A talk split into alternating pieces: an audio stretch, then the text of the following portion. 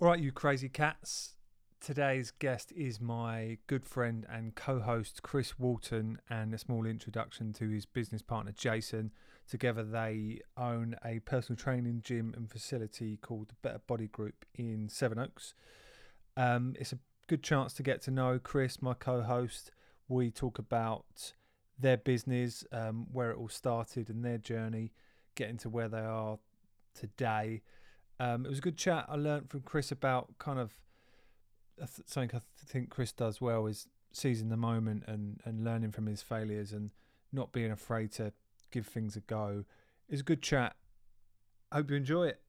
Chris Walton and Jason Crow from the Better Body Group. But I was definitely going to talk to Chris about the Better Body Shop, so that's probably a good place to start, to be honest with you, mate. Because I've been coming here since it was basically a cupboard in Bat and Ball, right? A three-story cupboard, I'm nodding. right? yeah, yeah. Nodding doesn't really work for a podcast, mate. That's a dog on the back seat. It works all really well. But it was. It So was. tell me, it was a when- three bedroom. When, when did it start? It started about 14 years ago now. I think it's uh, it's a bit like your kid's age. It gets longer every time you say it. Fourteen years. Shit. When did you start? I was wondering what you were going to say there. It gets longer every time you say it. It's a bit like your kids. and then it could have gone any way with you. It could have been. It Yeah. could have gone any Back or front. um, but it, it is a thing like your kid's age. It's the fact that people always say, you know, how long have you been in the business or how long has the, the Betty Body Shop been going? It's the fact that uh, I lose track after a while. I think I just Did I- it start in God in the little place in Godfrey's? No, it, it actually started up the road at one of the physio clinics. Did it? Yeah, because I, I came back. I think after working for the Americans and having they had a they got a really strong work ethic and a really good mission statement, and their, their processes are in place and they take take health and wellness really seriously. Yeah, right. Um, I'm not saying we don't take it seriously, but ours is kind of it's more leisure based than than actual goal driven Yeah. and they kind of tried out tried a little bit in the British fitness industry like 20 years ago, and it was like it was just pants. Right. So uh, But when did it move to Godfrey's? I think it, it moved it moved to Godfrey's when Right. we were we were in the we were. I think it's when I was working with renting space with people that expect you to refer to them when that isn't based on how good they are. Right. How do you So- mean? Well, the, the physios I was working with, they were they were they were a company. Yeah. And if I sent my client who was injured to someone, I expect them to get results and I expect them to be with the best person because otherwise, you know, Yeah. Right. you, that, that's, what- that's what you'd expect from me, really, wouldn't you? And that's Yeah. the whole ethos of it. Uh-huh. And when you find you're in a situation where you're not referring to the place that you're at because you want to choose from a selection of the physios around who are the best. Yeah. And I think it, things get a little bit strained with that, and you, you want that little bit of free choice.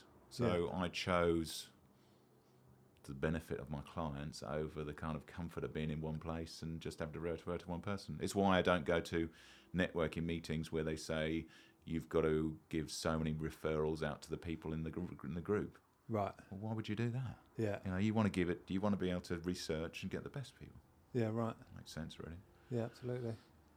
If you're like like you, Ricky, I would, I'd, I'd, it's it's up to me, and I'm responsible to make sure that you get to the right person if you've got an injury or you you you want to you know know about your nutrition or part of, part of my job is not only training you to but to look after you and make sure that you go to the right person so when you come back you're that much closer to your goal. Yeah. It's kind of staking your reputation on that person as well, really, isn't it? I suppose. Yeah, it's it's it's like anything. It's that kind of they you're almost outsourcing to them. They are they are part of your business. Yeah. And and as we move forward now, a lot of what I'd like to do is, is start getting more to the to partnerships that actually get people to that result. Right. It's not necessarily a difficult thing. I sit with my trainers and I go, look, you know what? When someone comes in, get them to visualize where they want to be. Right. Get that before and after picture. Get that after picture down there and say to them, how much do you want to be here? Yeah. And there's a certain amount there. And as much as, as Chris and I have worked on sales, and i i you know, a lot of time when you get into the sales stuff, it's about get people in. Yeah. But now I'm very much of the fact that it's I only want people in if they're willing to go for that that after point Right. Yeah. because otherwise th- we're just what are we we're just kind of encouraging them to stay the same Yeah. and then they're wasting their money. Yeah. So I, I say to them, all right, you, I want you to get this is where you want to be. If you want to be there, if you really want to be there, do this. If not, I'll, you know, you really shouldn't be with us. You should Yeah. be in a leisure center Uh-huh. And they'll say, well, once you've got that point, let's look at where you want to be after that. Because if you if you look at, an- I, I remember when I was doing martial arts years ago, and I did a mind over matter course up at the Elephant Castle, and I was like, I don't know, it must have been about twelve, Right.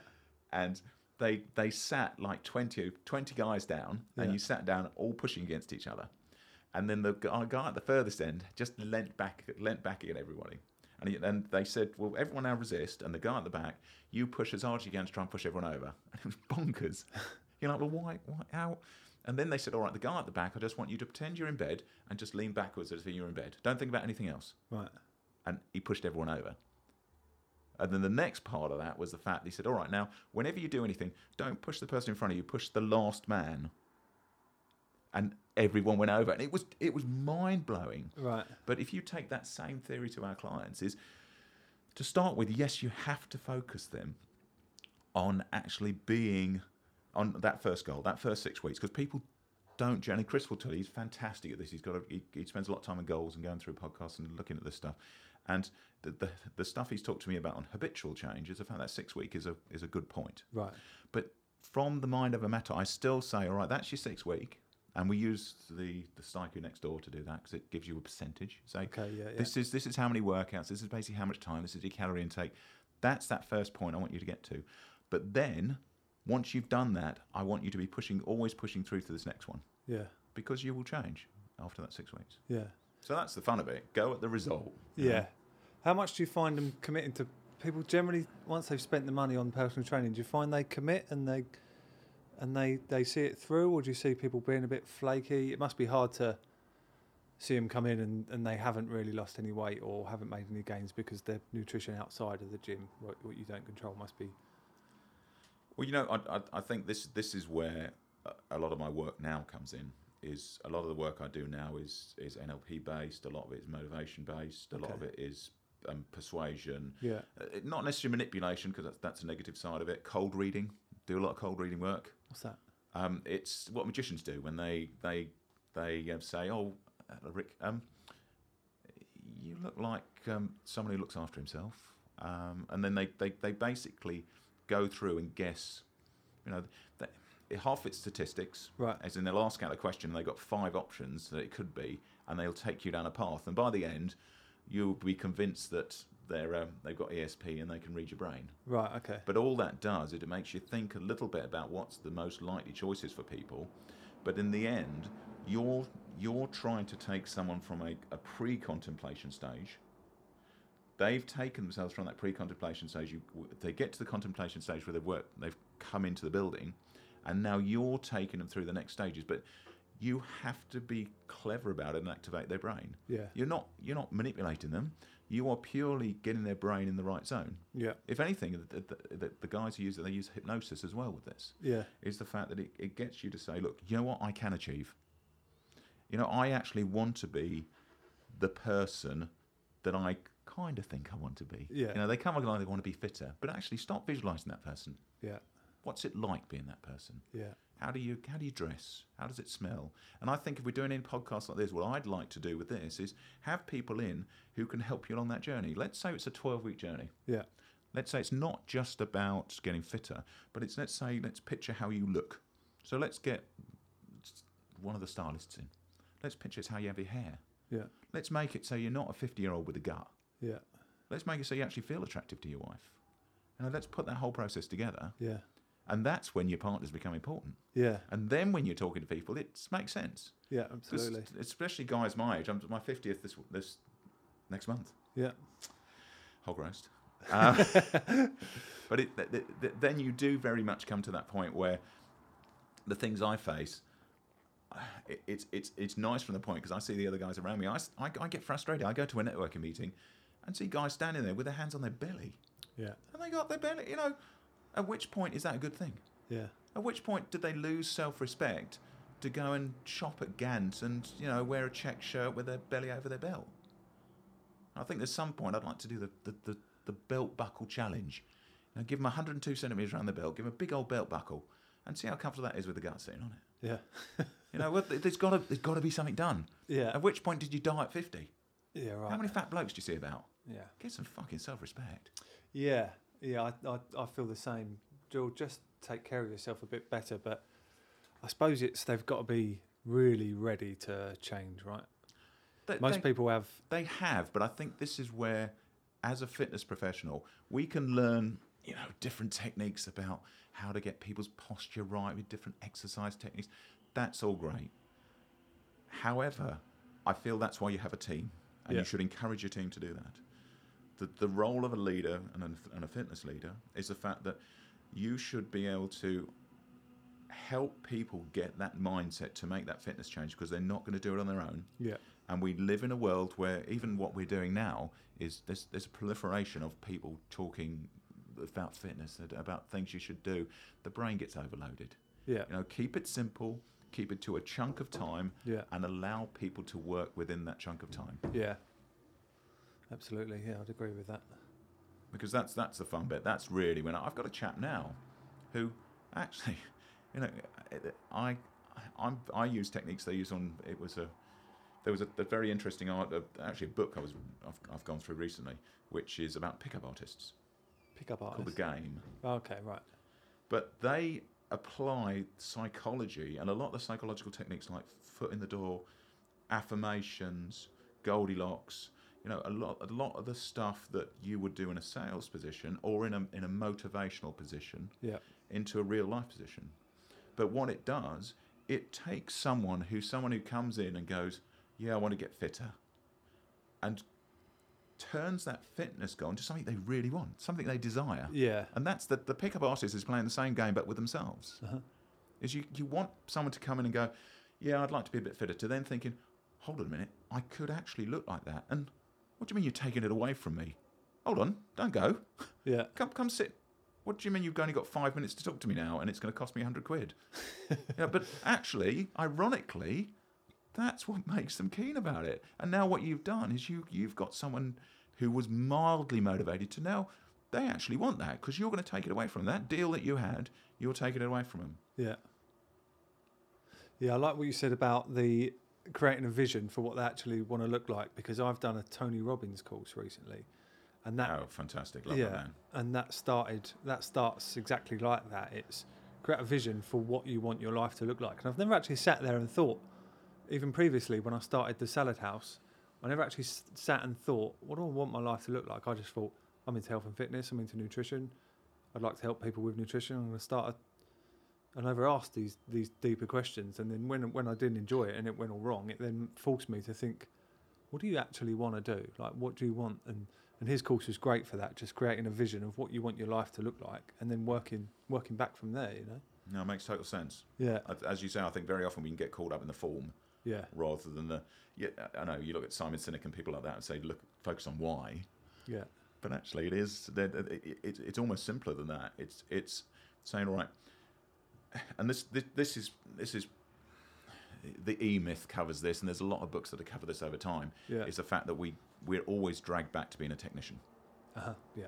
rather than saying, look, I'm a business person or I'm an entrepreneur, or actually, now when I look at the whole idea about um, methods of persuasion and methods of encouragement and the NLP and hypnotism and anything it takes, is I'm actually someone who allows people to realize what they want to do. Yeah. I'm there to help you uh, initiate what you've already got inside you Yeah. just the little bits. And I've, I've seen examples of that over the last 30 years when I talk to people. And I say, the, the, the, the great example I've always used is the fact that I say, I've got, I- I had two cars.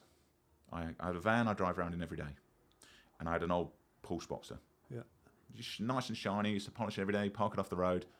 It, it was fun to drive. Um, there was very, when I went to park it, there was a very different place I parked the van to the Boxer. Yeah. You know, the van I'd, I'd kind of, I'd put anywhere. Yeah. It had plastic bumpers. I bought it second hand. Yeah. Thank you to Godfrey's uh, lawnmower supplies. Very good. Uh, they looked after us, him and Tim and Bat and Ball. It's fantastic. Seeing him today, actually. Um, and then the, the, the Porsche, however, I would drive to the car park. I'd be the furthest away from everybody. Yeah. You know, I'd be right at the back. I'd, and I'd avoid minivans like the, the plague Yeah. because they can open the doors on me. Now, that's the same with your body and how you look after yourself. If you can start putting things in place that draw you away from that van mentality, so that's why I say to people focus on that first six weeks, start to dress better. and look after yourself. Yeah. Shave. Yeah. Cut your hair. Cut all your hair off if it's falling out. Yeah. You know, just just get a bit of self-respect Yeah. because otherwise you'll always be in that van culture. And when that biscuit comes along, you'll go, I'll eat that. If you start looking after yourself, there's a much better chance you can take it all the way through. And, and what you did with Tony Robbins with getting that, that affirmation point and saying, I want to be this person, you start taking that Porsche mentality straight from the beginning and get out the van mentality. Yeah. And the technician point is is massive, and that's something I realised from that book, The E Myth. Yeah. How, how big that is is just being in technician state. I'm going to fix this. No, I don't really trust anyone else to do it. I can do it. Particularly being a freelance person, that's exactly what you are. You're the technician. You're the one who fixes stuff. You're the one who does it yourself. Doesn't really trust anyone No. else. And that's massive. I because bet, you're, st- you're still in the step of being the technician rather than stepping back and saying well as you were talk- going through now is why am i doing this and how do i do this not just for fitness or not just for sound technician or not just for doing the salad bar but how do i apply this to my entire life and how i'm, s- how I'm successful yeah, there's um there's another bit that I realised bites a bit on the back of that, which there's there's a lady wrote wrote a book called The Charisma Myth, right. and she talks a lot about the fact that we've while we're doing this is and actually tony robbins had a good example of this as well is as we get more successful we have that little voice in the back of our mind that that sabotages us all the time the charisma myth talks about the fact that it's constantly saying you're not really good enough to do this wow you've achieved this but you're a bit of a fraud Yeah. because actually you shouldn't have you know you shouldn't be able to do that when as we know if you push yourself out your comfort zone a lot of the times when you, you're getting to new levels you it is because you tried new things Yeah.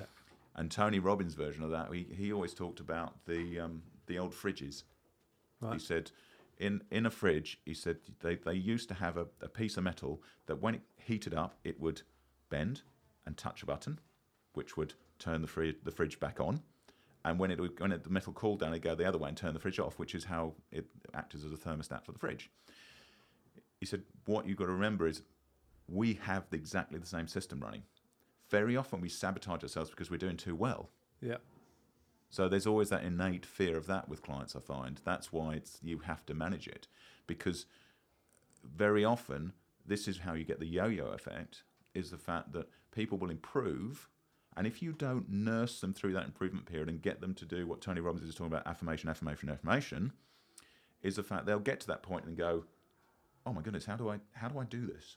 No, actually, I've lost five stone, but I'm now a totally different person." Yeah. I'm not, you know, fat Lucy, or I'm not the person they say, oh, diets never work for her. She must have a thyroid problem. Yeah. I'm actually, I've now got to be accountable to myself. And the even worry, more worried thing is I've actually got to keep it off now because I'm now this person. Actually, I'll go back to being the way I was because it's easier. Yeah. So that setting their goals is not only do you have to set their goals, but also start to create that life around that so they can maintain it. So when we're talking about our eating and when we're talking about exercise, it's a whole different phase. But y- you you've got to get into people's mindset and help them.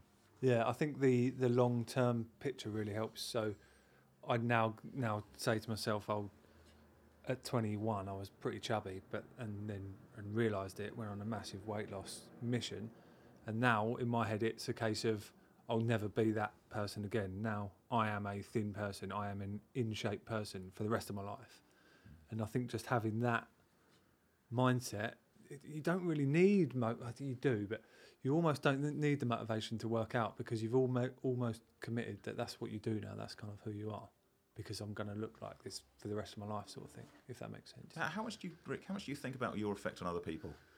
Just from because I've I've seen you change over the years. Right. um, and and obviously from you're a very stylish man. You look after yourself now. Crafted in the Better Body Shop, by the way, people. Yeah, it's, uh, it's, it's not a bedroom. No. Uh, is that it, it, you're in that situation now where the, what, what do you think your effect on is other? Do you do you consciously groom yourself to think, well, actually, I'll make people feel more comfortable around me I don't really know. I do it for myself. I think, to be honest. because the, the the the other thing that I've looked at in relation to this, and something that Chris and I work on very hard with our trainers, is the fact that uh, from a body language point of view, you have a whole whole part of your brain which is set up subconsciously to even before you're thinking about it to try and trigger people into thinking whether they're comfortable with you Right. and whether they actually want to spend time with you and they want to make that change. And just the little things that you do to match people's expectations help them down that line. Yeah. Sort of adapting, adapting with the person, which is a skill. Well, there's a, there's a if you get into the body language books, most of them are dedicated at the beginning to the fact is that the majority of the, the pe- people's reaction to you is going on before they uh, this subconscious. Yeah. So all the work you do in between with, you know, m- mirroring their stance, moving things out of the way, getting them comfortable, matching their eye level, uh, bringing the tone down to something that matches them is actually if you if you're not dressed and not you're dressed to their perception. Yeah. If you're not s- what they see as tidy, um, y- you're almost putting them off and you're on a back foot even before they start. So there's a there's a lot that goes on through that process right from the beginning through to that person being comfortable at being fit and strong and being able to get there. And to be honest, we're we're still doing a lot of work along that process, and it gets more exciting as we go along Yeah. because we've got a lot of people coming through now. And we've got a lot of people getting results, but I want to make sure that they're in a situation, or Chris and I want to make sure they're in a situation where they, they actually maintain and enjoy the results and they're comfortable within that body that they, they achieve rather than being worried that they're not going to be able to maintain it or eh, they don't know how to deal with this new them. Yeah. Which is which is sales, really, isn't it? I remember talking to a friend, Hilsey, Chris, Mm. who's very, very good at sales and always has been. And I sort of asked him what, what it is he thinks that makes him or that makes makes a good salesperson. And he sort of hit the nail on the head really. He said it's just about likability. You have to like the person. Yeah. And that goes hand in hand with exactly what you were just talking about, really, doesn't it? By I guess matching their posture, matching what Well, matching, matching their, also matching their expectations is Yeah. if you look at your market and you say the people we look after tend to be uh, professionals over the age of 35 Yeah. and they have certain expectations so when you're matching you you have to be on time you have to you know call them in advance if you're cancelling something you have to all the little things it's what, what chris and i have found over time that it's the little things that make the biggest difference Yeah. and this is what we try and produ- get through to our youngsters because they don't nec- they aren't in that environment yet. They haven't necessarily gone through that. They haven't got through the frustrations of you know cold food or the frustrations of you know, the, the hotel room being booked out wrong or these Yeah. guys live in a world where their expectations are that level and therefore if they're your market you have to you know appreciate that and value that and then just make sure before you do anything you get the little things right so they feel comfortable in that environment Yeah. Well, I think you've done that pretty well, to be fair to you, mate. Well, thank you very much, and thank you for spending time with me today. It's great to have a chat, to get, to get some things off my chest. Yeah, that's all right. Yeah, this is quite fun. I like this. Yeah, it's good. It is good. It's like therapy.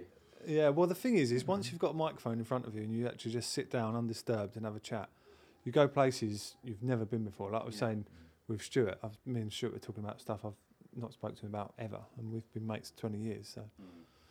it's good shit. And we read a lot of stuff as well, and we, d- we link it all together. Yeah, Um, I actually think that the, the, the game stuff I was going through, a lot of these guys, that- a lot of the guys who are doing it, these these pickup artists are um, they're just nerds, or they've done magic tricks and stuff like that. Uh, and that I've got to go back to the guy I did the cold reading course with. The, mo- the basic is mind reading. right. because the first time through, and he's a, he's a bit of a, I kind of he's a, he's obviously awkward with people. 'Cause he got this group of like, there's like group of like eight people, and someone tr- someone flown into Australia for this workshop, Right. um, and he, sh- he shouted at me, go, no, that's shit. You're like, ooh, bit harsh. but I'll go with it. But um, you know, he he talk he he just talks about he, he he goes into some of the stuff that would just make break the ice, make people feel comfortable, but little bits that you should be paying that level of attention to people Yeah, because all that that just it's just the only reason these guys can guess you know how old you are and how many girlfriends you've had and what colour your mum's hair is is because they pay attention to you and listen to what you're saying and if you kind of broaden your mind a bit and you go into a bit of these i think i, I definitely think that's a that's that's a good route to go down because you automatically get people comfortable and it'd be interesting to see how you can put that onto the internet so when people come in is it's all this stuff about you, the, your affirmation stuff is. Um, I'm just trying to think who, who was talking a lot about this. Oh, Jesus. I can't remember where I got it from now, but recently there's been there's, there might be the charisma myth again. Is they they're talking about oh no it's um it's one of the persuasion books. They're talking about actually you right from when they walk in the door you should be building their mindset. So whether you want the mindset to change, or whether you want a mindset to make them feel younger, or you're almost putting things in place that are firing their brain off all the time Yeah. you know, situations of happy people, y- uh, young people with older people. You know, the, the situation of a, you know, a, a really old tree, you know, growing to the, kind of- so looking up into the kind of California pines, as in, as I- or, or a fact of even something that reminds them of their youth. Yeah. But th- this is so when you walk into someone, if you're going for a c- tarot reading or something, they have all this shit up, but they adapt it for everyone that comes in. So your brain's already thinking about it, and they just start to feed off it. Absolutely fat- fascinating. It's good shit. Right, I'll let you go with Chris. I'll get to go with your time. Jump in the hot seat, big man. Hiya. Hi, mate. Yeah, good. How are you? Yeah, great. How was that? It was all right. You mi- you you missed the best of that then. Wait, really? Yeah, yeah, it was good. He was talking about, um, well, it went from sale into sales really, but about how he likes to be able to, or he left the original place because if he's sending clients to physios that he doesn't know and Right. that well, he'd, he'd rather he'd rather send send someone to, you know, somebody that he knows a bit better, which is I think why he was saying that he sort of started the. Sounds fascinating. I'm just, I'm fucking. Oh, I've it's gonna be a bestseller. absolutely, I've absolutely murdered that explanation. To be fair, you'll have to listen to it. Oh, I will. I will. I probably won't actually. No, Said no one ever. how, how close do I need to be to this? Not. so exactly like I am. Yeah, and then towards you a little bit. Yeah, that's good. Have you seen? Have you seen that Talladega Nights? Yeah, I watched that recently. In fact, He's like, yeah, I'm checking one, two. what are you doing with your hands? Uh, oh, Ricky Bobby, Good. the best. Um, Sorry, it's just swinging round just a little bit. yeah, it might need tightening up on the This one. yeah. On the Oh right, gotcha. Yeah, cool. Yeah. Right. that needs to fa- face right at you, so you're talking down the. All end. right. What do you want to talk about? Stop turning it sideways then. That's all right, is it? Yeah, that's good. Good. Yeah, that's perfect. We'll cut all this out. Um, so, the gym and your involvement is where I want to start. I Okay. can't even remember meeting you and how long I've known you. I can remember the exact day we met. Can you really? I, I was, funnily enough, I was thinking about this yesterday. We met. It was a Saturday. This is not like creepy. I know. It's, but it was a Saturday, You and was I asleep. Ah. first started working in Sainsbury's, and we met on the frozen aisle. Because I got, do you, remember, you used to work with Stu on the frozen aisle, Yeah, and then I, I got like put into, I, I went to work there my first day, yeah, and just by chance I got put into the exact same role that Stu used to do, right. and you were just there packing some peas out. Do you remember we used to go and like hide in the freezer and eat magnums? Eat ice creams. Yeah, I do remember that well. It was a terrible department, frozen foods. So you can't have been there for that long, was you? Um, I think about a y- year, Okay, yeah. but I I used to call in sick most weekends. of course you did. yeah, like which which used to horrify my dad. I remember. So my dad's done. He worked for. I mean, he still works now, but he worked for like thirty five years without having a day off. Really? Yeah. And there's He his- got sent home from work one day because he was so sick and he was making everyone else sick. But he hasn't had a day off for 35 years, really. which is mental, right? And so if I had a day off, he would like be, like he wouldn't be, um, he wouldn't say anything, but I knew he was like, pretty disgusted at y- you. yeah. But I think that's just like a generation thing, isn't it? I, th- I bet there's lots of people of his generation that can say the same thing. Yeah, probably. But then again, when it's at Sainsbury's, it's a li- little bit different, right? Mind you, Yeah. was he? He wasn't always. What did he do before the forces? Not the He was forces. a mechanic at Ford. Oh, was he? Yeah. Yeah, and then and then and he did some sort of like milk delivery when he was a kid. Did he? Yeah. Some sort of milk delivery? do You mean a milkman? No, no, no. Like he would deliver milk vans to the milkman. Oh right, okay, cool. Yeah, it's a big industry Yeah. in South Wales. um, how old was you then at Sainsbury's? Um, I must have been sixteen. Yeah, fifteen. I don't know when. When? When can you start working there?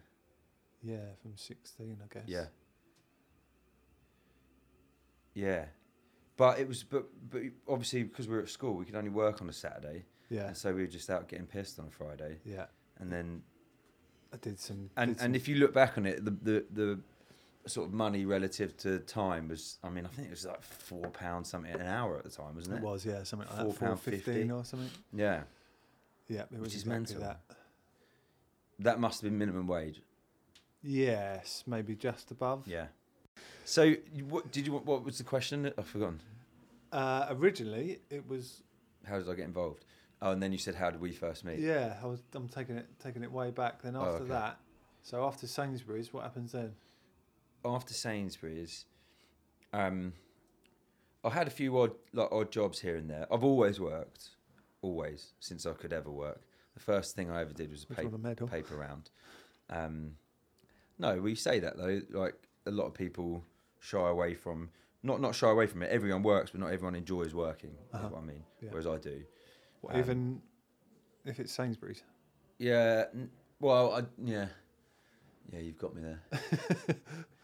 I think what I mean is, if if it's something that you are like, pa- I d- I don't ever remember not enjoying a job. is what Really I mean, yeah. interesting. Yeah. But I haven't. I, I- I haven't had. I've. All, I've usually stayed in jobs quite a lot. Sainsbury's was a bit of a like, eh, like rite of passage. I think around here anyway. Yeah, Like well, it everyone was a bit worked of a at social Sainsbury's. scene. Yeah, everyone worked at Sainsbury's. So in that respect, I kind of did enjoy it. Um, but then from there, I think I, I must have gone to uni not long after that. I guess. I know I went. I went travelling f- f- for six months. Did you? Yeah, Don't remember that. I went with George actually. Did you? Yeah, George and Longman. Where did you go? We went to Australia, Thailand, New Zealand, Hong Kong. Oh, really? Yeah. Random. But in all honesty, and I would recommend anyone who is thinking about doing, like going to spend some. T- I mean, a, a lot of people probably mature quicker than I did, but I was so. We were 19, and we were just not. I think it was a bit lost on us. Do you reckon? Yeah, I think that's kind of the Yeah, yeah, yeah. I know. Yeah, I A know. what you good mean. It's kind age. of the point, but it's. But we were so. I just didn't appreciate the, the rest of the world as I, I did appreciate, it, but not as much as I think I would now. Um, yeah. Yeah. But I guess everyone says that because now you've got responsibilities. But but back then, we just wanted to get pissed. Yeah, that's and, like, like- I'm saying. You've wasted on the young, though, right? Yeah, yeah, yeah. We were just like proper turbo lads. just, just like e- even. I mean, we when we got out there, I don't know what I was thinking, but when I when we left here, I was wearing. I can remember what I was wearing. Some Reebok classics, brand new Reebok classics. these like Nike shorts Yeah. with like big, um, embroidered Nike written on the back, like massive, like across like both arse cheeks Yeah. and then an England football top. it's basically in between us. Yeah, I mean that. Well, that is that is where that is what Damon put on the film. That's why they're wearing that. Oh, from that really? exact story. Yeah. yeah. So there was a fucking story that he was trying to actually get in the film, which is- this is a story I told um, as George's best man at his wedding, Okay. and this is the honest truth. So we we went to, we didn't prepare this at all, so we just booked a flight out to Australia to Sydney for New Year's Eve Right. um, 2006, I think it was. Didn't book any hotel, right? so we've got off. We've got off the plane. The three of us, um, dressed like this. I had a like, bright blue, like royal blue night cap as well. I wore a cap every day in those days. Loved it.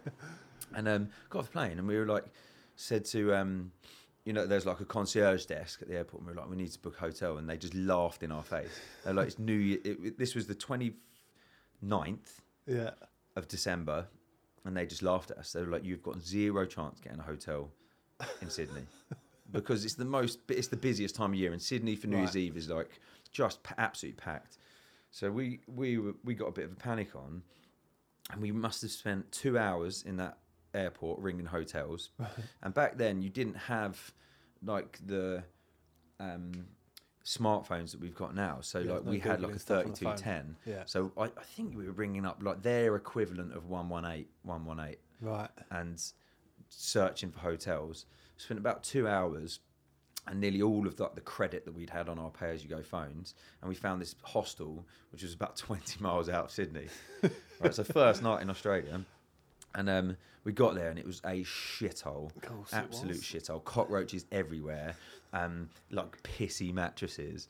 And so the three of us shared this like double bed. Do you pissy- remember your mindset at that time? Was you like, fucking hell, what have we done? Or did you laugh it off, shrug it off?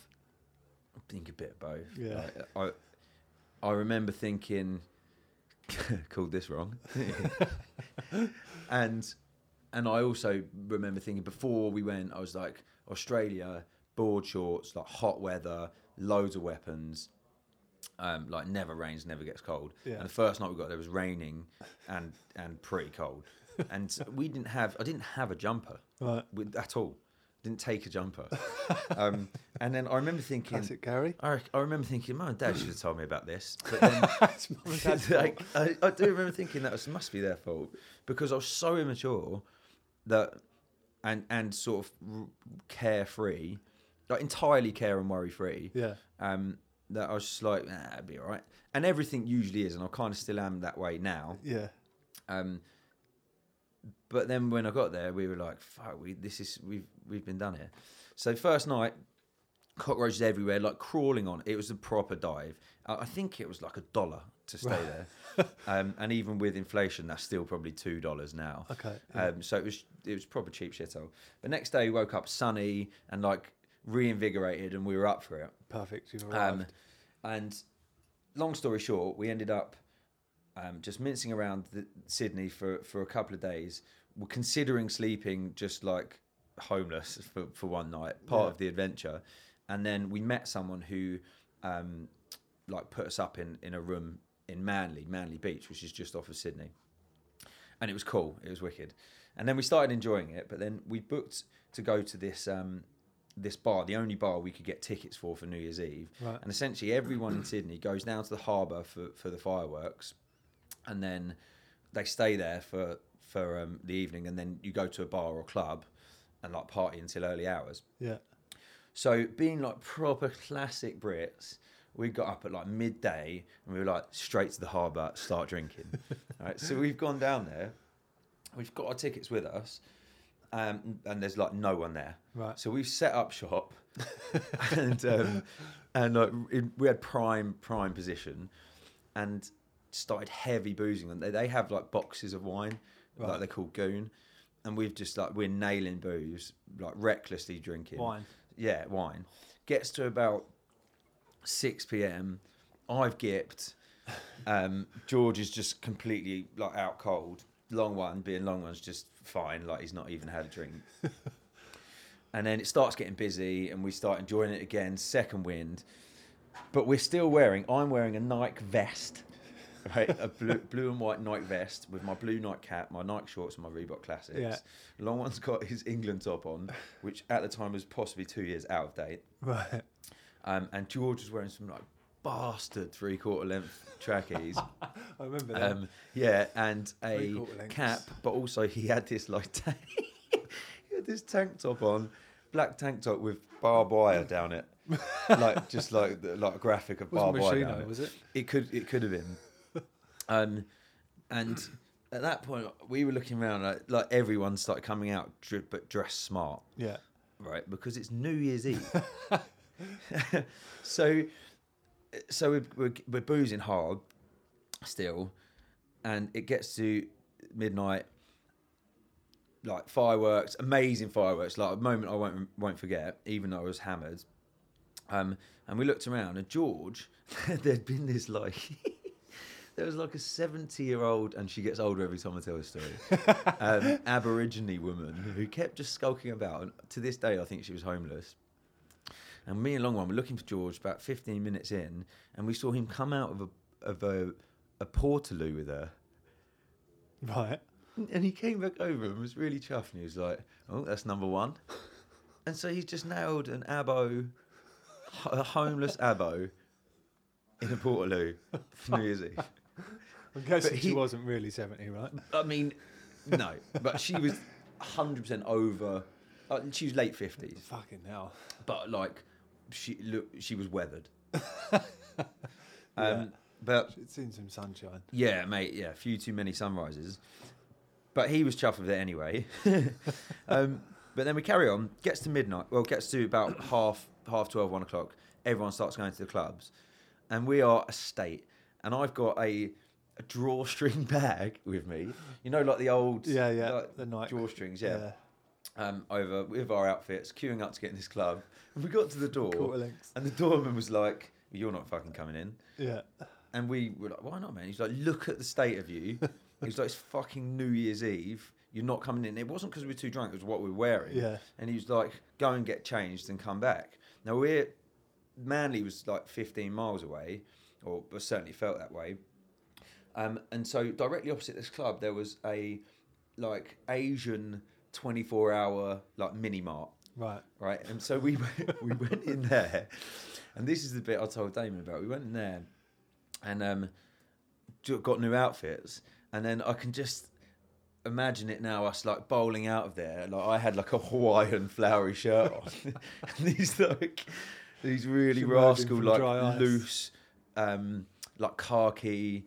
uh, like weird material, like pants on, which were full length but like didn't fit at all. Um, and then the others were looking similar, and we bowled back up, and we thought we were the bollocks, and we were laughing.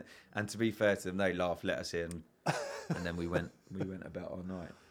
But I can't remember where I was going with that, but it was just funny. Like it's funny how I guess we were just when I'm saying it was like wasted on us is we just we just didn't um, we didn't know what we were getting ourselves into, and we felt like everyone else did Yeah. when we were out there. Like, Right. even the people who were Okay. our age. Yeah. I think it's just because we w- probably grew up in a bit of a bubble around here Yeah. um, and, and you know my parents didn't travel loads, and I we me and Stu didn't leave the country till we were uh, certainly certainly he was a teen, I would say. Oh, really? Um, yeah, so we we didn't go on holidays as Yeah. kids, and so when we went over there, we were just like, Well, when a lot of people go travelling, they're kind of backpacking, right? And they probably look into it a hell of a lot more, yeah, do yeah, the research on shit they want to see. yeah, yeah, definitely, But you lot were like, let's just go Australia.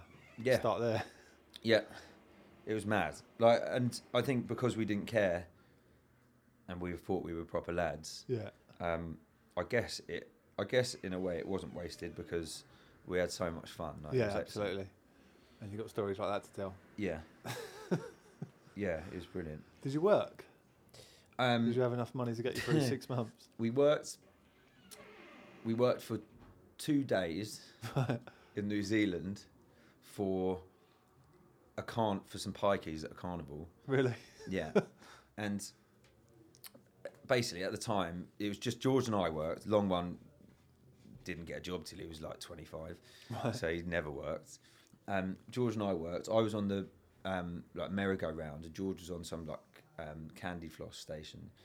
And where we were struggling for money, we were like, we, we hatched this plan. We were like, right, we charge them double, and then we can pocket the net gains from the Uh-huh. double. Yeah. So we did it, and like in hindsight, they were they were pike they were tr like travellers Yeah. on, What could who worked on a possibly go wrong? carnival. Like it was the worst idea ever. You were trying to rip them off. Anyway, so we had ripped them off, and then we were in this um, like, only smalls. Like we weren't like stealing any money. We were just Well, I suppose you're ripping the cu- entrepreneurially uh, ripping the like customer charging off, more. really, yeah. the customer got ripped off. Um, so then we they offered to give us a lift to the next town. Like when they moved on, Right. um, and we were like, yeah, sure.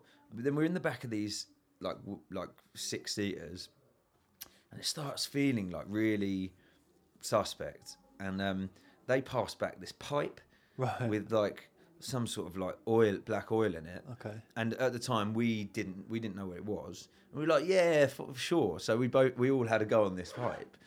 Um, and I think I think it was actually some kind of like cannabis resin Okay, or something, right, you know, yeah. like oily. I, I don't know. But we were nineteen. We didn't give a fuck. Yeah. So we had a go on it, and then we all had a proper turn. like I, I I remember looking at George, and he was like sheet white Oh, fuck. um, and I was like shaking, all edgy. So we actually got we, we were all properly paranoid. Um, and then to make matters worse, they've pulled over into like a lay-by and just stopped. We're on a motorway, So is Cool. this New Zealand or This is New Australia? Zealand. right? pulled over to hard shoulder, and then we were like, "We're getting, we're going to get offed here." And like Barry, they know they're onto us. They know what's happening. We're whispering about in the back, and they occasionally keep looking back. Um, and the way I see it now, they were looking menacing and like, and they were going to bury us. Yeah, yeah. so they pulled over, got out of the truck, and they all started chatting amongst themselves. And we were saying we've got to do a runner, but our bags were in the boot of this car, so we couldn't we couldn't do a runner. But we were considering leaving the bags and just Pretty much in the middle of nowhere. yeah or- passports everything. We were thinking it was the side of a motorway, Right. yeah, and we were thinking we've got to do a runner. So they've they've then started getting deck chairs out and sitting down. Okay. And then one of them's invited us out, and then we just had a break on the motorway, just on some deck chairs on the hard shoulder. And and it classic. turns out that's just what they do. Like they just Just stop, stop, and have a every now little and then, have a little pipe, and then little sit down. yeah, But that in itself is life experience, though, isn't it? yeah, yeah, yeah, Like you're petrified. You th- really feel like you fucked up. yeah. You've Well, I thought I was going experienced- to die. Yeah, Yeah. that was pretty, pretty, pretty scary. Wait, I'm just going to have to use the um, bathroom. Right, if mate. That's all right. 'cause Yeah, I'm you go. the weakest bladder ever. We'll talk about that in a minute. Yeah. Your weak bladder conversation. Where was we? What was we saying? Uh, some sort of travelling based chat. But then, oh, yeah, cool. um, so what was the question? It was about yeah, what was I doing? So we we came back from travelling, and then that was not shortly after that went to uni. Did Long One go to the same unit? Yeah, we both did. But long one, we both went to Sheffield. Again, this is like just a perfect example of how, and I still think this today. Like I think, feel like we grew up. We grew up, or are st- are still growing up now, but a lot later than everyone else. Because you reckon? at the t- yeah, so here's a classic example. When it came to choosing my uni, my brother had decided to go to Sheffield, but he never ended up going. I think he had a girlfriend at the time. Do you remember? Um, oh, what was her name? Kate. Kate. Yeah. Right, and so he never went. Um, and and in hindsight, I think that was probably a good choice for him anyway, um, because I don't see him as a student. I Um, don't know. Do you know? Maybe. Possibly, yeah. Um, but he was going to go to Sheffield. When it came to choosing a uni, a uni I was like, I'll just go Sheffield Yeah. because that's where my brother was going to go. Right. I didn't even like look into it. I didn't go up there. I'd Oh, never really? been north of Hemel Hempstead. So I thought you. I knew they picked it did a good. because- I knew they did a good um, sports science degree there, um, and I l- at the time like I liked sport, so I was like, that seems like a good thing to do. Yeah. And I don't think it's till until you. I mean, even when I was there, I thought, yes, this seems good. It's good fun. It's not until you're getting towards the end of that you're like, oh shit, there's no such, there's no sports science career. There is no job in sports science Right. you know and, and at that time i wasn't really very mindful about what you need to actually do as an adult like yeah. i just thought i like sport sheffield my brother was going to go there it seems like a good place i hear good reviews i've heard it's cheap to booze Yeah. so why wouldn't i go there and long one um who's my best mate he was like yeah yeah that sounds good Let's do that. so he picked this, he did a sports degree as well and we both went there and we both actually So went this is like 20 odd you start or No, nine? nine, 19? 19, yeah. As Right, soon as we came back from travelling, I think, right. well, after that summer. So, no, no. Yeah, yeah, yeah, sorry, 19, like late, not 19, 20. Yeah. Um, and so we both went up there. And then, like, it wasn't uh, the first time I'd ever been north was the day I, my parents drove me up to uni, Really? Yeah. ever. I'd never been north of London. Right. Um, but I loved it, it was so good. Yeah. I, I'm, I I like meeting new people, whereas he doesn't. Long one so Yeah. much. So um, he's quite, you know he's very happy with just this group of mates. Whereas I love like I I'd give anyone the time of day, and I I love learning about new people. So Yeah. um, like that sort of setting where you're just dro- we weren't we didn't stay in the same sort of flat or anything. When you're just dropped into a setting like that, like I that I quite I quite enjoy that sort of thing. Um, so I loved it up there. He he stayed for about a year and a half and then then left. Um, Yeah, I don't remember Long One. When we used to come up and see you, I don't remember him staying there. No. So we must have started coming up and seeing you in your second year. Yeah, maybe. sec- it was second and third year, I think. Right. But it was good. It- That's a, that's an amazing experience, uni. I think a lot, what a lot of people do is go u, go to uni and then they go and do their travelling thing afterwards. Right. Yeah. Gap year. But something changed for me when I was That makes sense actually. when I had to, and this is this is where everything changed. When I had to manage my own money, Yeah. then I started realizing how difficult it is to to um, like budget and to earn To be an adult.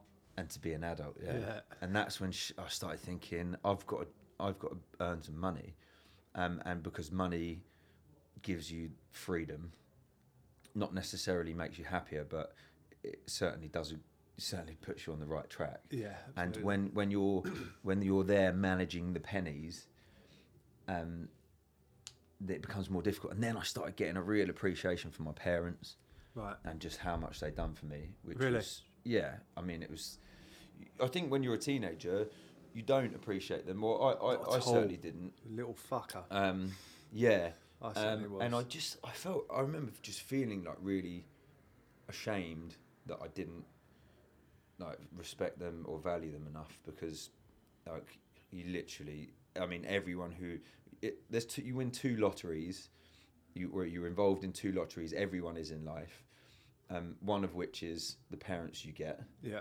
um, and the other is where you're born, your Mhm. postcode. Um, and until I'd left the bubble that is Kent, Yeah. I didn't realise that I'd won both of those Yeah. massively. Oh yeah. Well, that's that still feels quite early.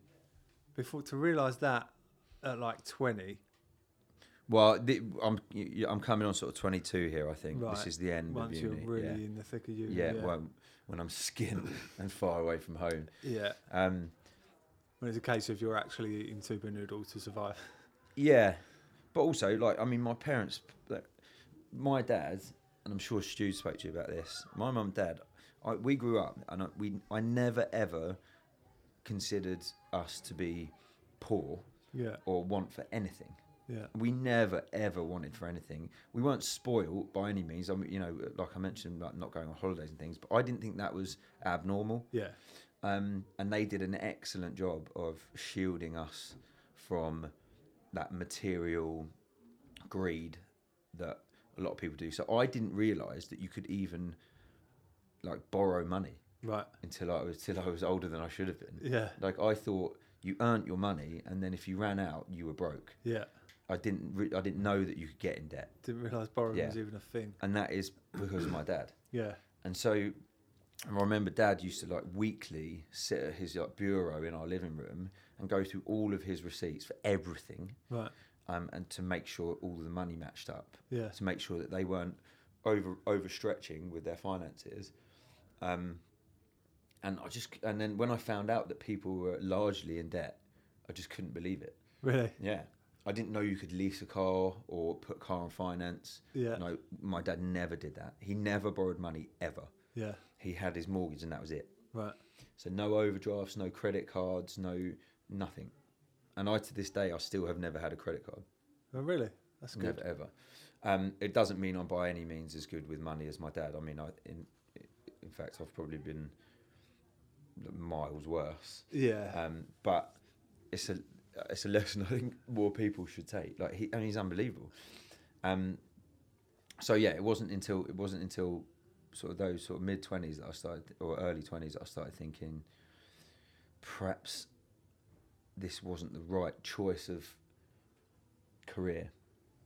because you couldn't see a job in it. I just think I just thought Was, you was into it. Was you into it? I was I was very much into it, but at that time I was too um, short-sighted to think that you know I would see the people who I would see making money were the people who had office jobs or worked in the city, Yeah. um, and the people, and I didn't appreciate the value of doing something you love Yeah. um, because I didn't know at that time. Yeah. Um, so when I left uni, I, I actually initially went to. I had some interviews with some. I actually worked in the city for two weeks. Did you? Yeah, at a broker's. Yeah, When you got back? when I got back from uni. Yeah, and I hated it. Really? Yeah, I hated it so much. um, I hated getting up early. I hated being on a train. I remember one morning on a train, and I just thought, I'm looking around, everyone's in silence, and everyone just grey. Yeah. Like, the outside is grey anyway. People are wearing grey suits with their Loads of grey, like people ashen asleep. faces. Um, and no one has any interest in talking to you. And rightly so, because everyone's just got up and they're on their way to the office. Yeah. And I just remember thinking, I just I cannot do this. And I went into the work that day and quit. Really? Yeah. I didn't even work that day. I just went in. I got there and I was like, "Oh, this isn't for me. Fair play though, because I'd I've I'd have probably just stuck it out because I probably didn't have the, the front to just say, "Fuck this! I'm walking away from this." Yeah. And I think I did that with the sound engineering because it wasn't the yeah. best. Like for me, it didn't work socially, and I've always been so social, particularly even more so back then, Yeah. even with loads of family dues. But I just sort of stuck it out. I was just like. Job security, right? Yeah, I don't know what it was. Yeah, but then later on, I learned that actually freedom's a big part of what I need, and I was like, right, I'm going freelance. Fuck Yeah. this, I'm out of here. We wouldn't have been happy, right? No, not at all. Well, I wasn't, and that's probably well, why yeah, I left. yeah. And now, now you look back on stuff like that, and it's exactly the right choice to have made. Yeah. Um, so I, I, I then went and worked at a gym, at David Lloyd actually, David Lloyd in Kings Hill. yeah, I think Right. I remember that. I went and worked there. Um, I actually was, I went to work there in sales to start with, which was actually like a really good job. Right. I learned a lot Yeah, um, lot about sales. And but at that time, I got a ph- I, I, we were going up to see my grandparents in Wales. and I got a phone call in the car, and it was a producer from ITV who had s- said uh, so a year before when I was at uni, I'd applied to go on the game show Beat the Star right. and I, didn't, I heard nothing back from it. So this was nearly exactly a year later. They rang back and said, "We're looking for contestants again. Do you want?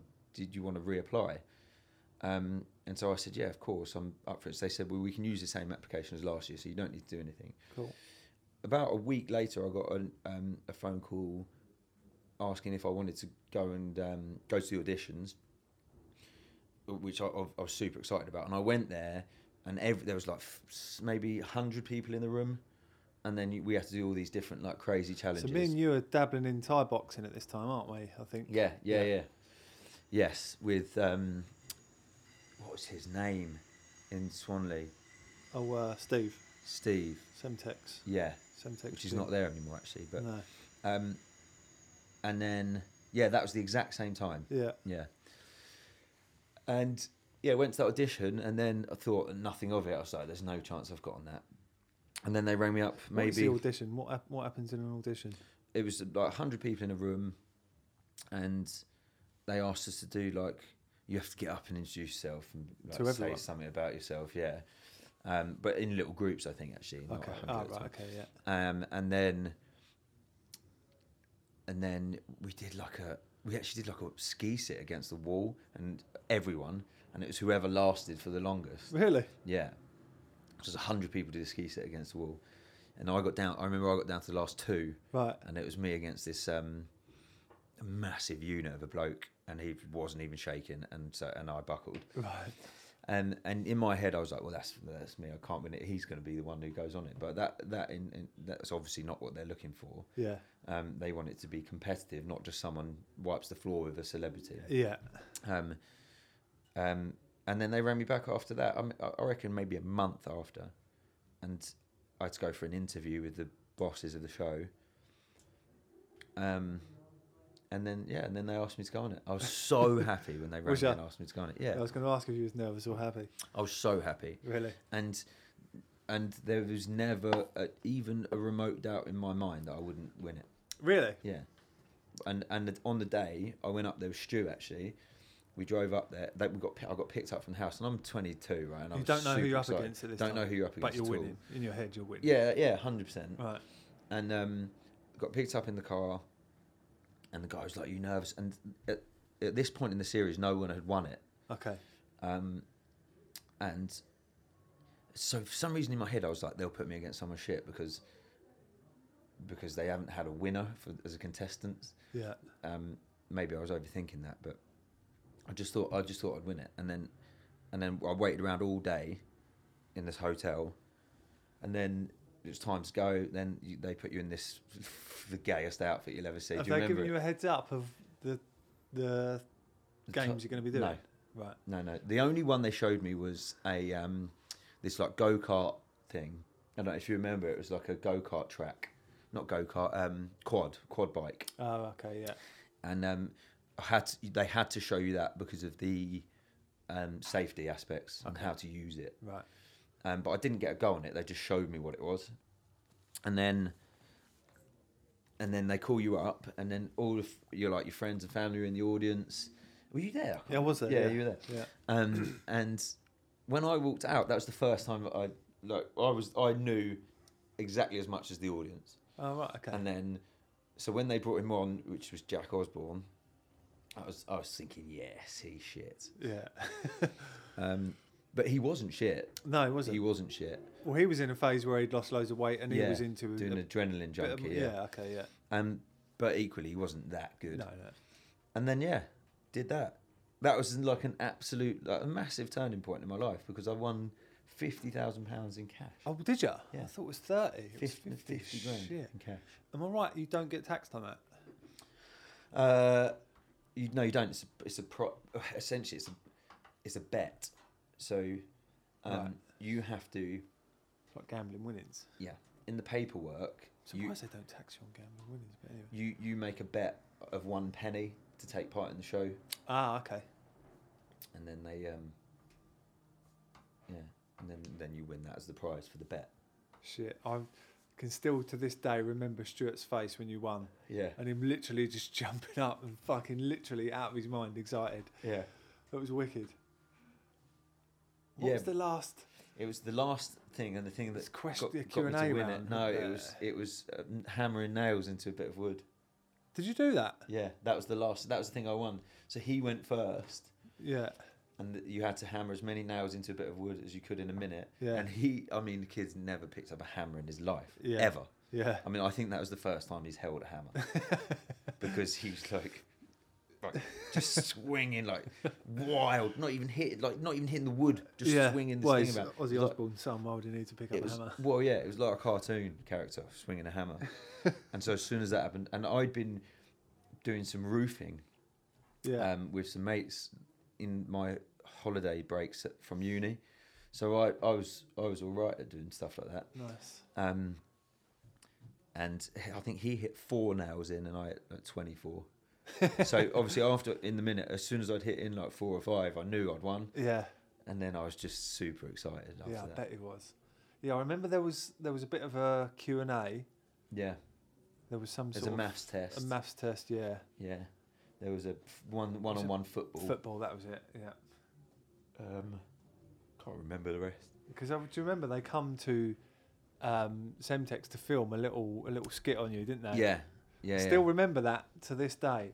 And they used Prodigy, The Omen, for your little Yeah. intro. Yeah. All right, my name's Chris Walton. Uh, Yeah. brilliant. It was so it was so cheesy, but that's what people want to see, I think. Oh, absolutely. Yeah. But watching watching yourself back on something like that was, oh, it's revolting. I don't- Really? It's like no one likes the sound of their own voice. Yeah. Um, but watching yourself and talk, I mean, it's horrible. I think like I don't know. I think I came. I think I sound chavier in real life than I actually think in my head. If Yeah. that makes- yeah. I was like, yeah, I'm right. Yeah, I love, I love all that. Let's go. I'm gonna smash him up. Um, or maybe that's just changed. I don't know. I think it might have changed. I think you've probably got a little bit better on camera. since I, I then. think if you look back at that, though, I was. Have you still got it? Recorded somewhere? Yeah. Yeah, it's in a. D- It's a, my dad has it on DVD. I've never watched it. Have you not? I watched the first five minutes. And what, turned it off? Or? Yeah, I couldn't watch it. Really? Yeah, couldn't I watch thought you'd it. be intrigued to see the win. No, So how long did it take to, for them to send you the money? oh, ages. Did it? Yeah, it was like, um, well, it felt like ages. I think it was about a month. I'd already spent most How of old it. were you? then? yeah, right. No, I was How old was you? 22, 23. Fucking hell. But Sitting then, I there don't know if waiting you on remember, 50 then grand. we went to Vegas before I got the money just before we went to Vegas for Barnsley's. s- for that stag do for um, Barnes. Oh, really? I thought this was. I thought that was way later. No, it was just before that that I received the money, Oh shit! and then we went to Vegas. Ah, that's right. Because you had a new watch Yeah, I bought a new watch. Yeah, that you lost for about Yeah. ten minutes in the hotel yeah, room. which was Panic Stations. Yeah, yeah. I Shit. mean, giving a twenty, giving a twenty-three to twenty-three year old fifty grand that they haven't had to graft for. Yeah, I mean, it, I didn't get given it. You know, it was still you still had to win, yeah. but it wasn't h- like it wasn't you didn't graft. That's The money I- means I, it's can bi- understand why m- you see lottery winners occasionally just frivolously waste all of it Yeah, um, because you haven't had to put in the blood, sweat, and tears that people do for you haven't got that attachment Yeah. to it. yeah, yeah, yeah. Um, but luckily, at that time, around that time, I started working with Jay. Right. Um, I knew I wanted to work for myself, and I knew I wanted to start a business. Um, and but in, I in wasn't. health and fitness, or yeah, Yeah. yeah, yeah, I always wanted a gym. Right. Always Oh, from when really? I was a kid. Yeah, oh really? yeah, always. Did not know. Um, and and if you'd have asked me when I was a teenager, early teens, what what do you want as when you're older, I would have said a gym, Right. definitely. And so I knew I wanted to do that. And having gone into sit, the city and tried that, I was like, it's just not worth spending the rest of my life doing something I hate. yeah, Um, and that's not to say that people who do that are wasting their time because some people really enjoy it. I know people that really enjoy it yeah, um, and like the buzz and like the sh- the stress that that comes along with um, that amount of money yeah, is quite often a rush that people A bit of a are buzz. addicted to. Yeah, yeah, um, but I knew that you could make money in other industries because I'd seen it, and I knew that you could make money in this industry, and it felt right for me. But I wasn't. br- I don't know about brave enough. I wasn't experienced enough to try and do it on my own yeah.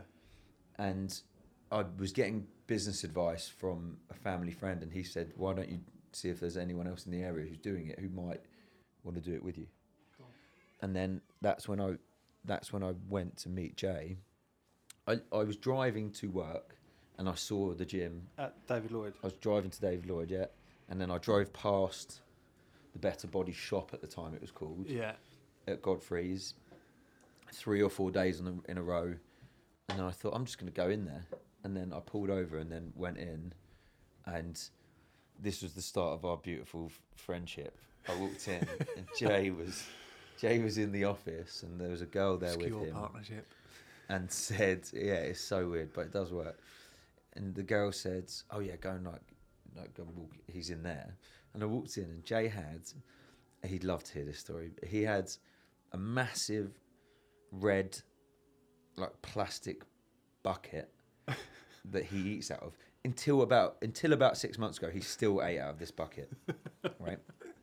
So it's durable, but it was an actual bucket Yeah, and he used to fill it up with like a kilo of rice yeah, and then like four tins of tuna and then like, like put some sort of moody sauce on it and then just mix it up and then just spoon it in so i walked into the office and it stunk of tuna right and he's just sat there with this massive bowl and he's like yeah sit down and then he just was just eating all of this stuff while he was chatting to me and i was thinking he's an interesting guy um but but, I don't- he, but he's so likable yeah, like he really is like and um and i did and i, I really thought i really warmed to him yeah, because he is such a nice he he genuinely is such a nice bloke like he really is and to this day he still is um like yeah he's just i don't know and i thought i could definitely learn a lot and he has taught me a lot um and and it, it, i wasn't actually thinking all right this this is a good partnership at that time because i just met him but then i, I I actually just wanted to learn learn some bits learn the ropes and Did you ask him for a job? yeah Right. I said, I, I, I said, I don't even think we had that conversation. I think It's we just just sort of knew that it was going to work, like that it was going to work there, and and I really wanted to work there. I loved what he'd done with it. It was like, and and I think it's easy to forget now where we are. Like that, someone at some point had to have the bollocks to start it, Yeah, and I, I wasn't that person. yeah, Um, so Um, it, it was him. You Yeah. know, he did. He had the front. He started it from scratch, Yeah. which which I haven't done. Um, you know, I've never started a business from nothing, which he did, and that is um, something that deserves a lot of credit Yeah.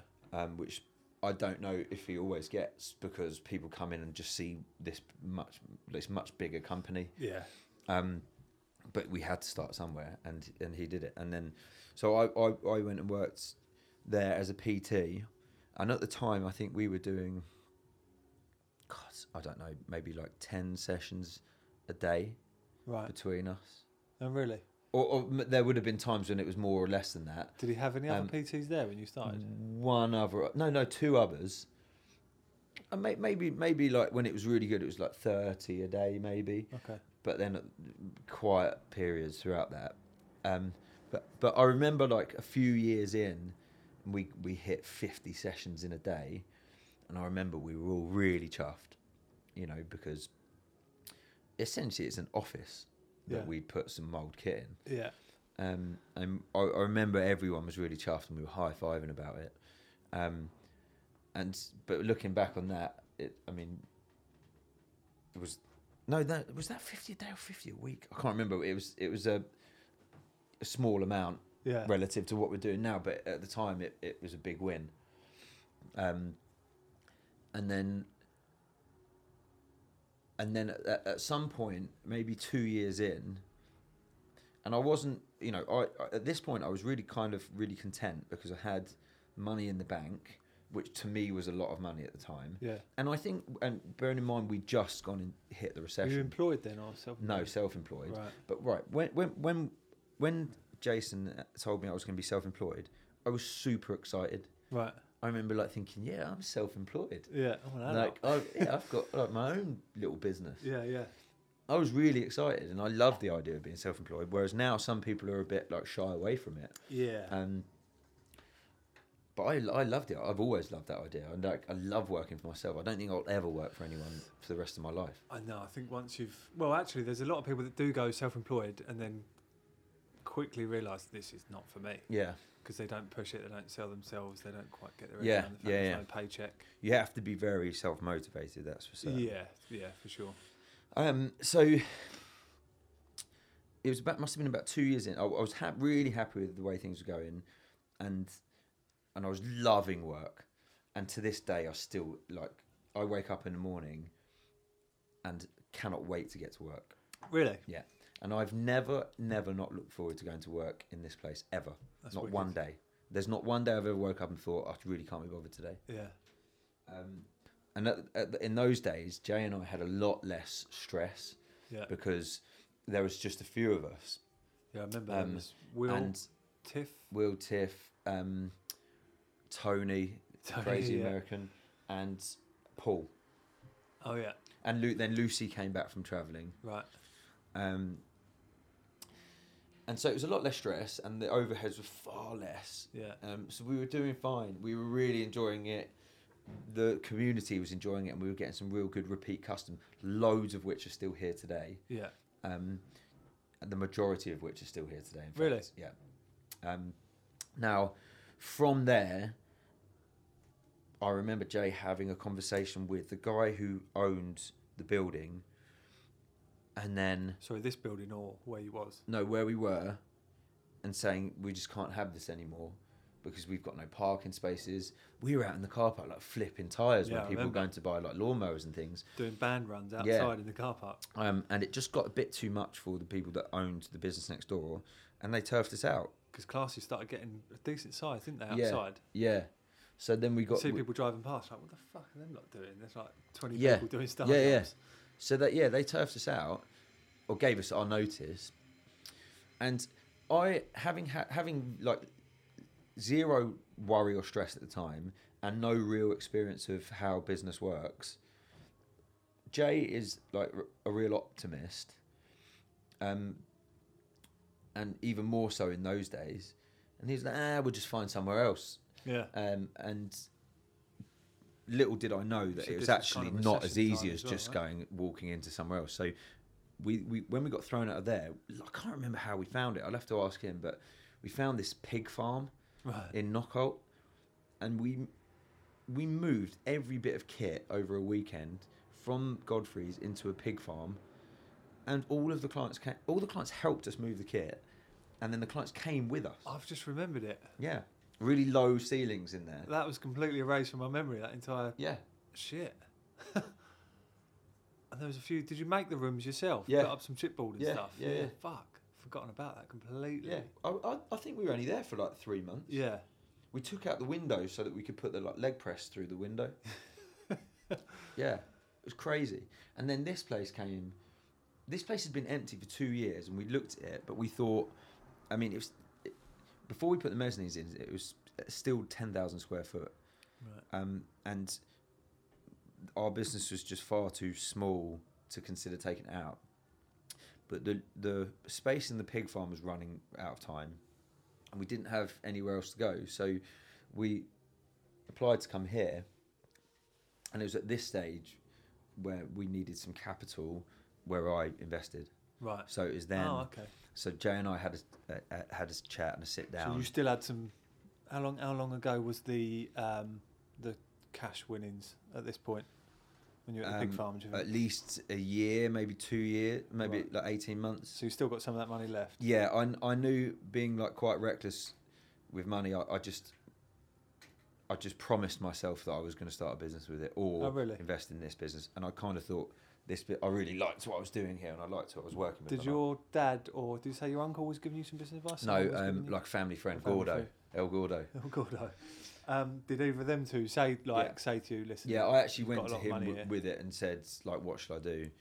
Um, and we looked at the we looked at the accounts and things and made a decision for a set amount of money for equity, and then um, and then we we we made the application for this place, and it was the best thing we've ever done. yeah, right. When when we got it after a few failed attempts, we moved in and the kit that we had must have filled a fifteenth of the gym. Yeah, So essentially, well, not all of our clients were still training, like still coming into this empty warehouse and running about in like an empty warehouse with concrete floors and shit in the corner. yeah, It was crazy. yeah. Um, and it, had they have not done that, we would never have had the, enough uh, of a cash flow to keep it going. Right. So w- Never, did Ja- Jason put in some money as well? You put in some yeah, money. yeah, yeah. No outside investment.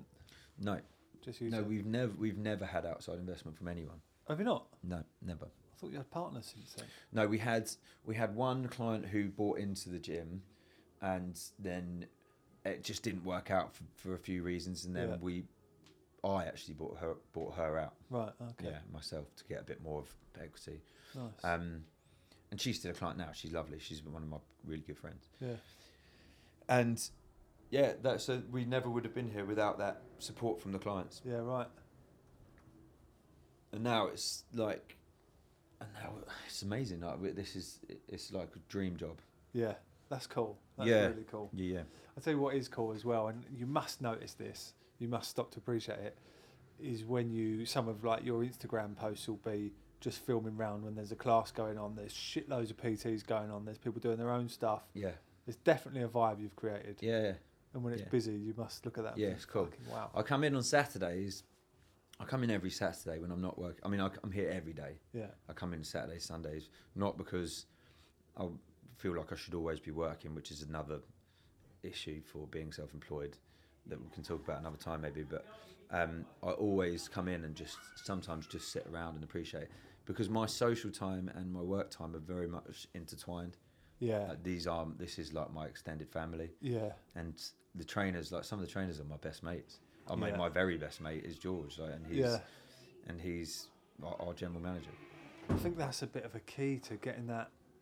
I can't remember who said it, but I- it might have even been Tony Robbins when, his- when someone asked him about work life balance. He was like, forget that. There's Yeah. no such thing. There isn't. because for him, like that's kind of part of his social life. Because I guess it's it comes down to feeling not feeling like you're at work. Yeah, well, you should never have to work a day in your life if you're doing something that you love. Yeah, Um, th- there's always going to be like stressful days, but yeah, for I sure. think if you've got, and we were talking about this recently when training, like it's- it's just super important to have some clarity as to where what you actually want to achieve. yeah, and like where you go you need you need to know where the end goal is otherwise it's kind of guesswork and it's really easy to get caught up in the sort of day-to-day sort of putting out fires when it comes to running a business. Massively, Like, I found that. you yeah. can spend days and just you can spend days working on things that aren't ever going to help yeah, and it's very easy to be busy and it's not so easy to be productive yeah,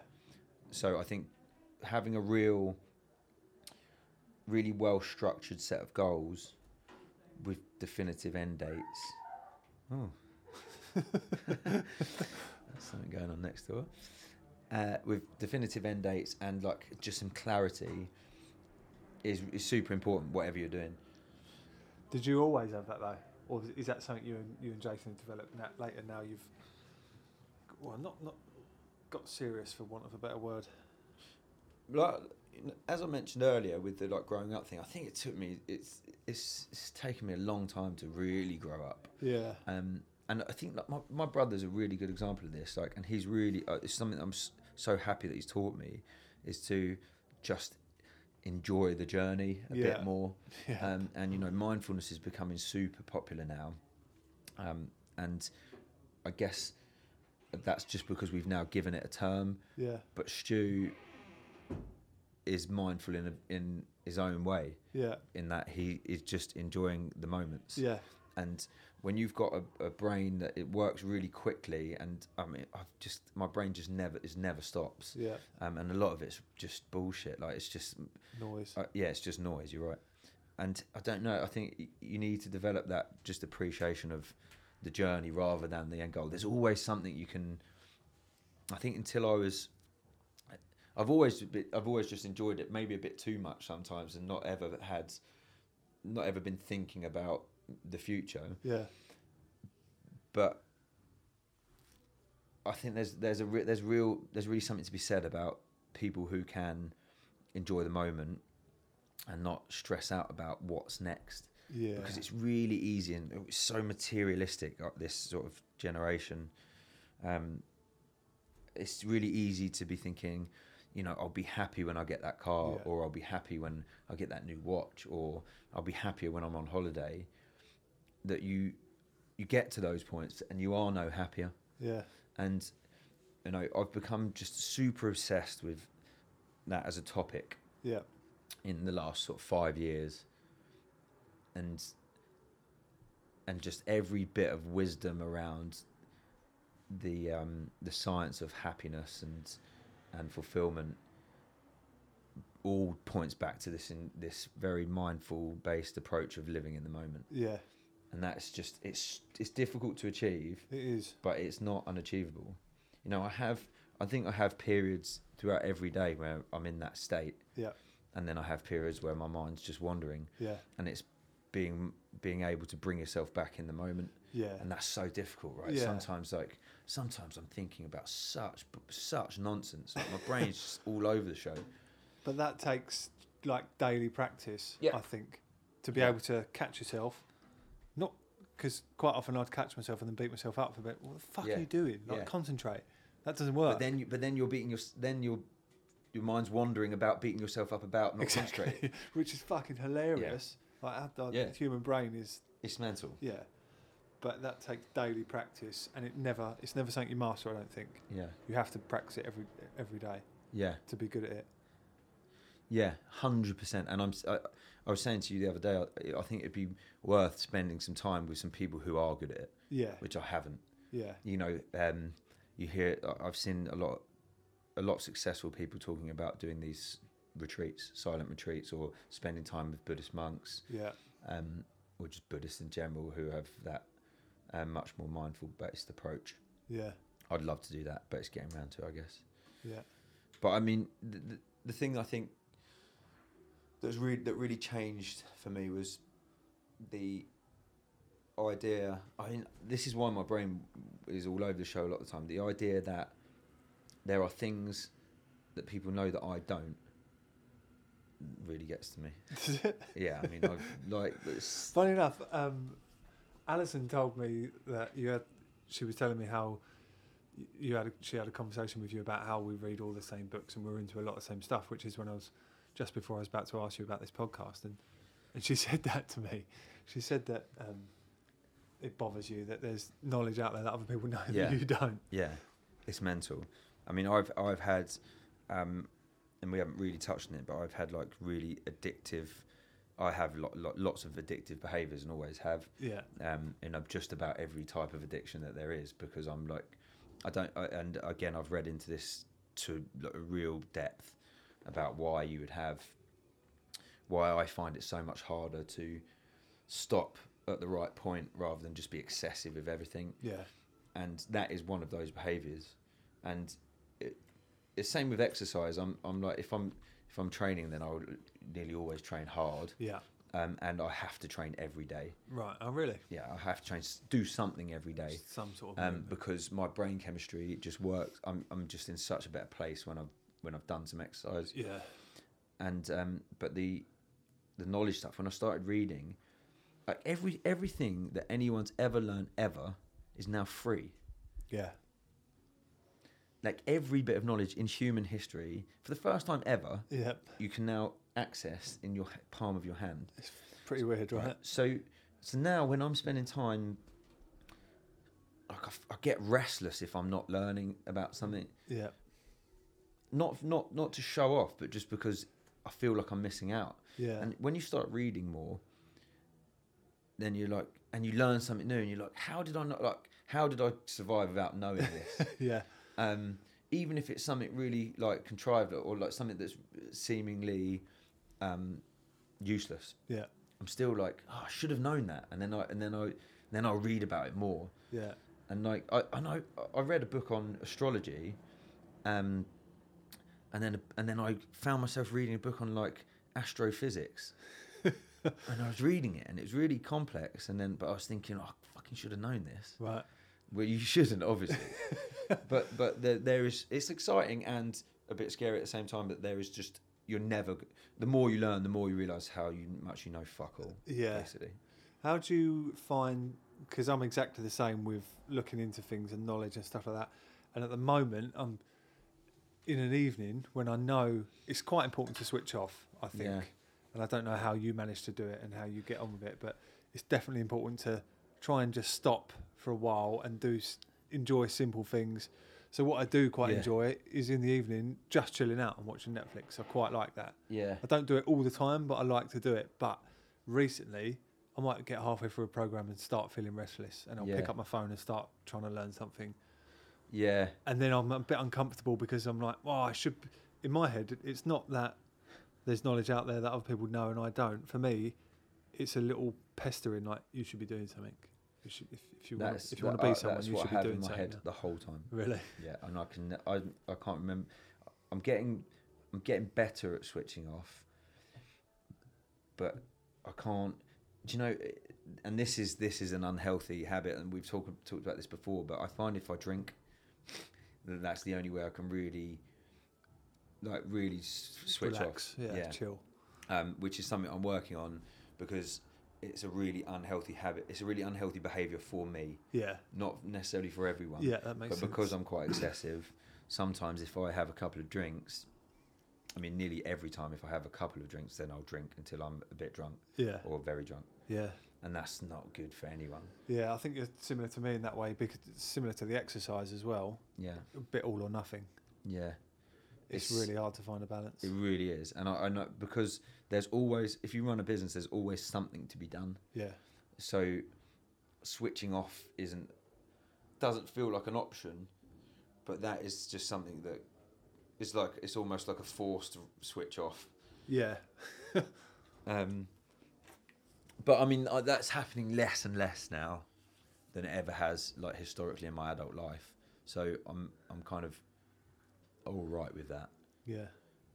But, But I- you're uh, still up for the one year, no? I, I, I think if I had a year of, of not drinking at all, I would just get so much done. yeah, Um, and and I have had periods where I've not drunk at all, and I've felt just one thousand percent better about everything. Your brain chemistry improves, energy levels improve, you, your skin looks better. Like it's the consistency your as money, well, you isn't it? save Having that money, consistently. you, is f- like- you're- you feel incredible, so more, so much more optimistic, and but it's yeah, it's being consistent with it. And I and I think you need to go more than a month. I think you need to go like four or five months to get the real Yeah. benefits from it. Yeah. Um, but and there's also so much to be done. There's so much to be achieved, and and I don't want to get to my sort of late forties, fifties, and think shit, I should have done that because it, it's not much to sacrifice. In fact, it's nothing to sacrifice. Yeah. You're not missing anything. yeah. You know, I've been on the nights I've been out when I haven't drunk, uh, and I and I just don't tend to go out if I'm not drinking, certainly to like a pub or a bar. But on the nights I have, I've actually had a really good time, yeah. and it's been it's a bit annoying. There's there's a time when you should leave, Yeah. Cut it off. um, but you still have as much fun, and Yeah. you wake up in the morning and you feel a million times. but in our younger years, let's be honest, we've had some fun doing it. Oh, 100 percent. But I, I think at this stage, the the the um, I feel like the bad, like the morning after, is worse than the enjoyment I'm having the night before. if Now that it makes is, sense. It's yeah. outweighing. it. Now it is for sure. Um, and and where I'm where I'm like really into my training now. It just feels like you start again every week. Yeah. If you go out the weekend, it feels like you're starting all over again. yeah, and as we spoke about, it can take three days now before you. Yeah. And you're definitely not optimal after three days. You're just Yeah. kind of back to Yeah, yeah. okay. Yeah.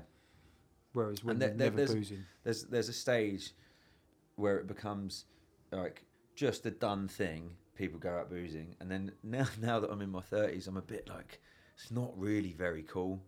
you know, it, it's just habitual. yeah, You know, I don't you don't s- you know people in your twenties that is expected yeah, largely in in our culture anyway. You know, people go out, they get boozed, they're a bit reckless. yeah. But now I just don't think- I just I don't feel very cool doing it anymore. no, um, and I, and I feel like it, it, for me it is a habit, and is a bit of a um, a bit of an addictive habit that needs to stop. yeah. Um, but it's part of it. It's definitely part of British culture as well. yeah, And, and I personally fucking love a good pub, yeah. I mean I- that's the and that's why problem, it'd right? be hard to give up. But But don't you find in a pub that there is, you could get the same value, uh, you get more value having two to three pints yeah, than you would.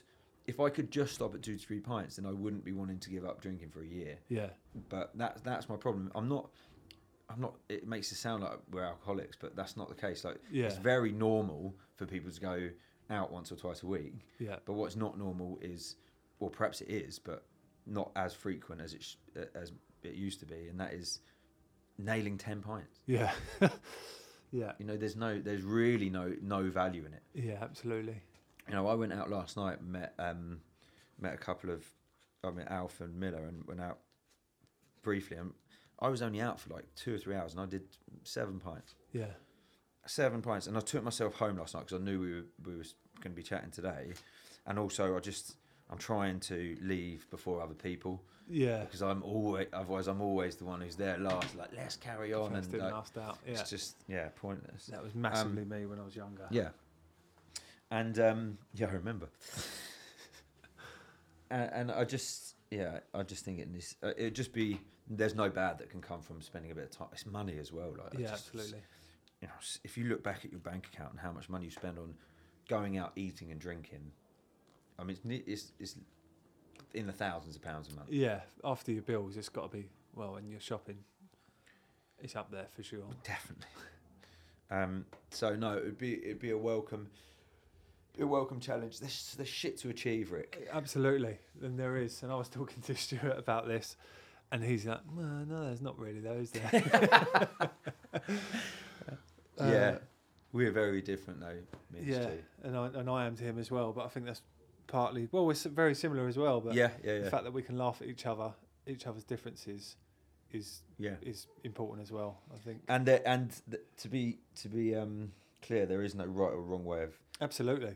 like. he- I'm not saying that my way of looking at things is better than anyone's. Yeah, Sometimes I look Sure. at people who, like like Stu's a great example. Sometimes I look at um, his outlook at life, and it makes me a bit jealous. Sometimes. Yeah, I'm not jealous, agreed. but like I'm like yeah, good for you. Yeah. Like just content. yeah, which is the only important thing. Yeah, true. Um, you It's know, what we're all looking for, really. Yeah, the only one common goal everyone on the entire planet has in common is to be happy. Yeah. Um, so, but it's just people have different routes to getting there. I think for the first time ever, I've got a really clear understanding of what it takes to make me happy, Yeah, which I've never had before. yeah. You definitely. I think.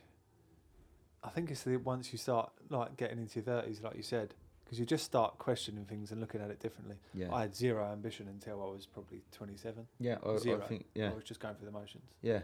I think that's same with me. I think which is weird because then I listen to other successful entrepreneurs and stuff, and they talk about how they were getting started at like 22, and yeah, I'm like like, s- or selling what- sweets at school, like yeah, starting and a I'm tuck like, shop. what yeah, the fuck? yeah. Who does that? Yeah.